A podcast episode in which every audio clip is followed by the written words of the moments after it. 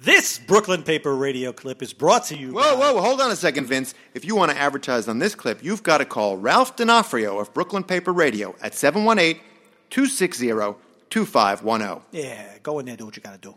We're going to bring on Linda Sarsour. Oh, Sarsour's great because she's a Muslim American who engages always in reasonable discourse. And if I'm not mistaken, she's run for council or she is running for council. There's there's the possibility that she's going to run for council. Certainly, the rumors are out there. She hasn't actually said that she was going to do so, but she is the executive director of the Arab American Association of New York, and uh, we're going to give her. A Let's call. get her on the phone. Yeah, Johnny, just make sure you lower this because this is a private line. Yeah, and, and people don't like having their call their phone called all night long. As I was, Johnny, after the um, gun story I did a couple weeks ago. Man, they were calling me all the freaking time. I saw that. yeah. Oh, thanks, Johnny. A lot of hate on Twitter. You, A lot of hate. You People were the, hate. you were the most hated man in America. Yeah, I think I've, it's calmed down a little bit. Okay, let's see. Well, let's see if she answers. Let's see. I'm always nervous when this happens. I know I am too. Is that going to kick in? Do we have it now? we have it. You want to talk? Why don't you do the talking? You're good at that. No, you do the talking. It's your No, story. you do the talking. Hello, Hello, I'm trying to reach Linda. speaking. Linda, this is Gersh Kuntzman from the Brooklyn Paper Radio, along with Vince DiMiceli. How are you? I'm great. How are you guys? Great to hear the sound of your voice. Now, Vince and I are so excited to have you on the show because we were just saying you always engage in reasonable discourse. We can talk about any topic with you, and you always put it in perspective for us. Yeah, I'll try my best. there you go. Well, Vince, why don't you start it off? All right, so you're you're familiar with the story that ran in uh, Brooklyn Paper this week? Uh, I sure am. I I'm- sure am, Vince. It was a great story. Okay, and we had lots of lots of comments on it, and you know, as I was Uh-huh. as I was telling the listeners before, you know, some stuff was hateful and stuff, but I thought there was a lot of reasonable discourse here, and that's what we that's what we, was so interesting to me that we you know that we put this out there and people were were talking about it. It's the most popular thing on our website. What tell us what you thought about the story? I thought it was a very well written story. I was very proud to see a young American Muslim woman, entrepreneur, um, kind of following her dreams and showing what it means to open her own business and, and support her family. It was a really great story. Well, you know, we already talked about how Dennis Lynch is a rising star in journalism. But more importantly, I like the idea of entrepreneurship because, as you know, Vince is a conservative. And I like the idea of Muslim Americans doing what they're here to do, which is be Americans and be Muslim. I think it's cool. I mean, we're also known to be a community, and as you know, many of us are concentrated in South Brooklyn, Southwest Brooklyn, which is Sunset Park, Bay Ridge, Dyker Heights, Bensonhurst, and we're really the heart right now of the business district. I mean, we are uh, entrepreneurial community. We are opening all the closed storefronts with different types of businesses, and really contributing uh, financially to, to the to the to our area. So um, entrepreneurship is actually something that many Arab Americans and, people who are children of immigrants brought with them from the Middle East. Well, this is because the immigrant experience ennobles America, makes America great again, is immigration. We, I don't we know about the "Make America Great Again" reference there, Well, brother. No, I'm saying it. if you really no want, if you really want to make America great again, you bring immigrants in and they revitalize communities left and right. I see it everywhere. But let's talk a little bit about the clothing because now this is modest clothing. I think the name of the company is. What did you say the name of the company was? Urban Modesty. Urban modesty. Great, great idea. But who's it for, really? It's not. I'm because I'm not a modest guy. I'm not going to wear that. Well, it's actually, and believe it or not, um, you know, obviously Sherry Hand really was focusing on being um, and creating a line for Muslim women, modest women, potentially Orthodox Jewish women, and other women who want to choose to wear modest clothing. Um, if you look at the new trends um, from BCBGs to Armani and others, they're actually been putting out a lot of uh, modest wear, catering to an industry um, or catering to a, a consumer audience like Muslims. There was a report that I read le- recently last year that said that Muslims were in the top five groups of untapped consumers in the country at a, bringing in about in the billions of dollars. So Sherry Hand's a smart businesswoman, and if you looked at her line, I mean, it's very contemporary, modest clothing, you know, long flower print dresses. Uh, and, and honestly, you know, what's really interesting about some of the commentary that I saw, it was this idea of like the subjugation of women. You know, women are oppressed because they have to wear long sleeve. And what always gets me about that, guys, is I live in America. I should probably be able to wear whatever I want. If I wanted to go out in a mini skirt, I think I should be all right. If I went out wearing, uh, you know, long sleeve shirt and some jeans, I should be all right. If I if I if I wanted to wear a niqab, which some Muslim women wear, which is to cover my face and only show my eyes, I should be able to do that. It's the United States of America, and the idea here is that we have the right to wear whatever we want, including Muslim women have the right to wear whatever we want. And she's actually doing really well And if you don't like her clothing, we also live in a country where you don't got to buy her clothing. Right. So I was just really, uh, it always, it, it always boggles my mind why people get so obsessed with what we wear, right? When Right. the idea is we live in a country where we can actually wear whatever we want. Well, I think a lot of people, small-minded people, Linda, would say, well, they're worried that there's some sort of slippery slope that, like in France or in some countries where there's uh, actual laws about this, and b- because Americans get all squishy when it's like, "Whoa, uh, is a law? Is someone going to pass a law that says A, B, or C?" They get all nervous. That's obviously not happening here.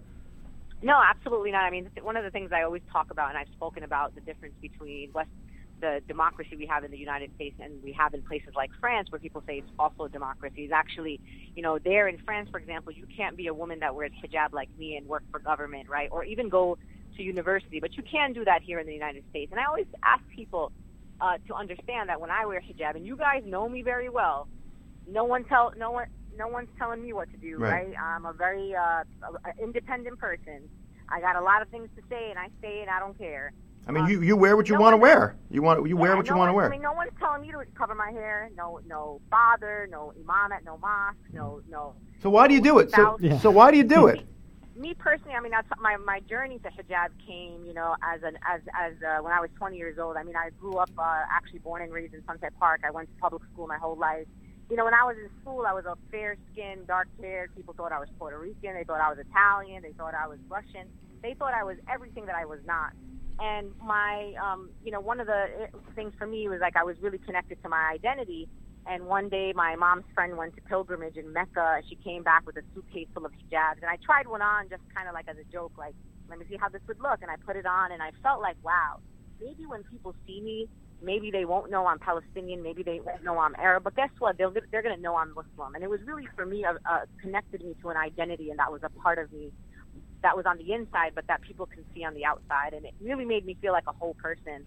Um, I feel much more well respected um, in many circles with my hijab, especially amongst um, sometimes within the Muslim community um, as well. So, so for me, um, it's also about modesty. You should be able to respect me for my character, for my for who I am, and not for how I look, right? And the idea around hijab is really for women uh, to be able to really, um, you know, kind of be judged by the content of their character and, by, and, and not by the way they look. So, but I what we also, but I also as a Muslim American woman, I respect women's choice to wear bikinis if they want to. Like this is just why a lot of you know Muslims and Arab Americans and, and Arab immigrants come to the United States because you could be I could be walking in the street with my friend wearing a tube top, but I'm wearing you know long sleeve and jeans, and that's the beauty of our country. So the hijab to you is basically it was kind of empowering to you when you put it on. Yeah, I mean, I mean, for me, I don't think it takes away from who I am. I mean, I'm a, I'm an activist, I'm outspoken, I'm a social worker, I run a nonprofit organization, I, I travel around the world. Like, it, it has not hindered anything that I want to do. This piece of piece of fabric that I'm wearing on my head, it doesn't it doesn't impact me or take away from me, and I don't think it takes away from anything else that other people around me. I think it actually adds to a lot of conversation. I've been to many spaces where people say, "Hey, can I ask you a question? Why do you wear that? You know, who are Muslims? Like, were you born here? Why do you speak English so well?" And I get to tell someone, "Well, actually, I was born and raised in Brooklyn." It really is a conversation starter, and for me, um, it, it allows people to see me and say, "Okay, so she's, you know, she's Muslim." But we get to go ask her questions, and it, it gives me a piece of identity that if I wasn't wearing it, you really wouldn't know who, you know, you wouldn't know anything about me or who I was. And now at least you know that I'm Muslim, and that gives me some sort of, it just makes me feel good inside that that people are, uh, if you approach me in the street, you already know I'm Muslim, and you still chose to approach me and talk to me, and that really means a lot. I mean, I guess I guess it gets back to everybody's definition of America. For hundreds of years, we were the melting pot. Everybody had to melt into becoming what somebody thought was America. Now we're really thinking about it, New York especially, as the gorgeous mosaic that David Dinkins used to talk about. And people can have that identity, that personal identity. I'm all for it, but here's my question: This, this, um, you know, we're on the topic of kind of faith and issues of, of custom. This, this this garment that you're wearing, that's not necessarily in the rules of, of, of Islam. It's more of a cultural thing, isn't it? No, actually, it's, there's no rules about it. Um, it hijab is, is talked about in the in our holy book as uh, as as a veil. It also is talked about when you read the life of our beloved Prophet Muhammad, peace be upon him. But it's but the, what people miss about it is that it's a choice. Every mm-hmm, time it is mm-hmm. discussed, it is the woman's will and choice for her to wear it. As a matter of fact, it, it negates the purpose of wearing it if you are forced to wear it. There you go. And that's where people, and that's where people, you know, you know how it is. People read stuff out of context, right? They'll pull out a, they'll put out, pull out like a verse from the Bible and say, "See, the Bible says you, you know, we stone women, and you know, all gays are going to hell." And they take out like things out of context. And the same thing happens with the holy book of the Muslims, which is Quran. People find one thing, they pull it out and say, "See, their religion supports violence. Their religion supports this." Taking stuff completely um, out of context. And I and I always tell people, you know, that there are millions and millions of Muslim women ar- around the world who are scholars, who are academics, who are doctors, who are lawyers. Be honest with you, we're you know we're talking about a U.S. election 2016, and we're all like, wow, we might have the first woman president in the United States. There are some Muslim countries that have been way farther ahead from us. We've had prime minister women, you know, countries like uh, you know uh, Pakistan, um, you know, some of the uh, uh, Eastern European Muslim countries have had women, you know, Turkey, even even for God's sake, Saudi Arabia, God, for God's sake, Saudi Arabia has women in their parliament. Like, so I always tell people, don't take things out of context. Look at our community in its entirety. And you know this, guys. Every group of people has horrible people, and we got our we got our share, right? So I mean, present company excluded, obviously.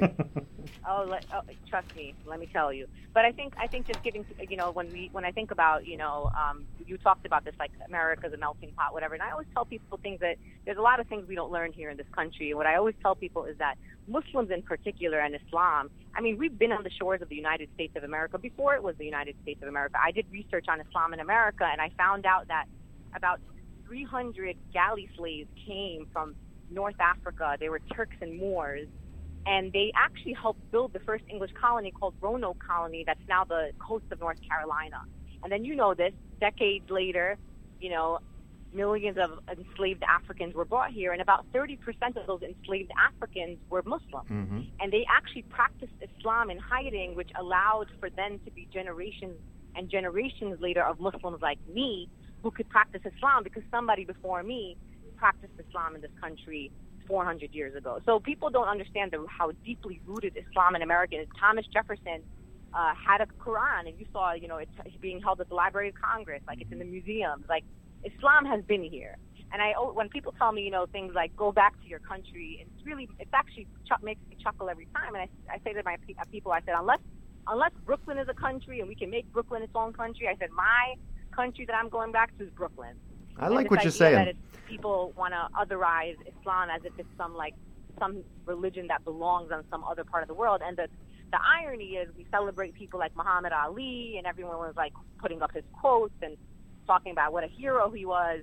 You know, he was a Muslim. Like this is this, this is this is the this is the man that we we we we talk about. You know, athletes in this country, doctors, Dr. Oz, there's actors and people that we love. You know, and, and watch on TV and people that are in our community. You know this from Bay Ridge. About 25% of doctors in the Bay Ridge area are, are Arab and people of Arab descent. I mean, some of whom I, are Muslim. I got to say, Vince, we got to have Linda Sarsour tell the American story as a regular feature. Linda Sarsour's American story, because it all coming out of your mouth, it sounds fantastic. It's like I wish we could all get along.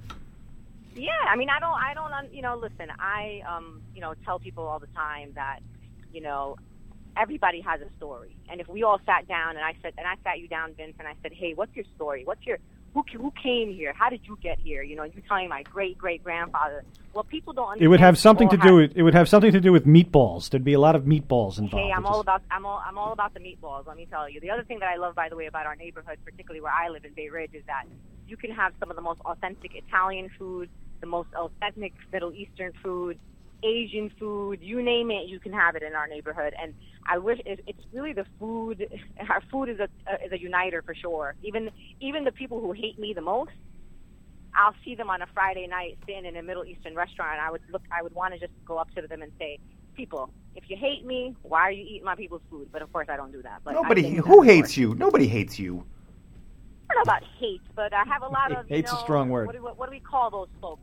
I don't mind it. I think it, I think that if I'm, I mean, as you probably know, I am a, a, a center of many controversies. Um, as a, someone who, you know, kind of, or at least I believe, you know, I speak my own story, my own truth, my own opinions, and I, oh, and I was, and I always think, wow, I'm supposed to live in the United States. I thought I was allowed to do all this. I think um, I think and say all you things, but you less than you don't drink haterade. You do not drink haterade. I that- I oh, will I say that. definitely don't. don't I, I see it, but I don't Yeah. drink it. All right, listen. We, got- we got to ask you the last question because we got to get out, and we always let our guests p- pitch whatever they want. But I have a specific one. Are you going to run for office at some point? Come on, Linda. I mean, a lot of people think I'm a lot older than they than uh, a lot older than I actually am. You know, look, I don't know. I mean, I, a few years ago, I thought about it because I was looking around. And I said nobody looks like me. I think 2017 is is a very interesting year for our community. Um, if it ain't me, it's definitely going to be somebody from our community. I mean, as you probably saw in the past two years, I went national.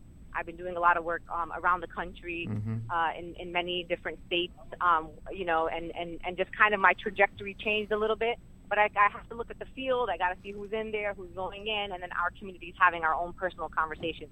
So I'm not confirming that I'm running, but I'm also uh, not sure that I want to do it Well, right that's now. a, but that's I'm not that's neither I'm not- confirm nor deny. Yeah.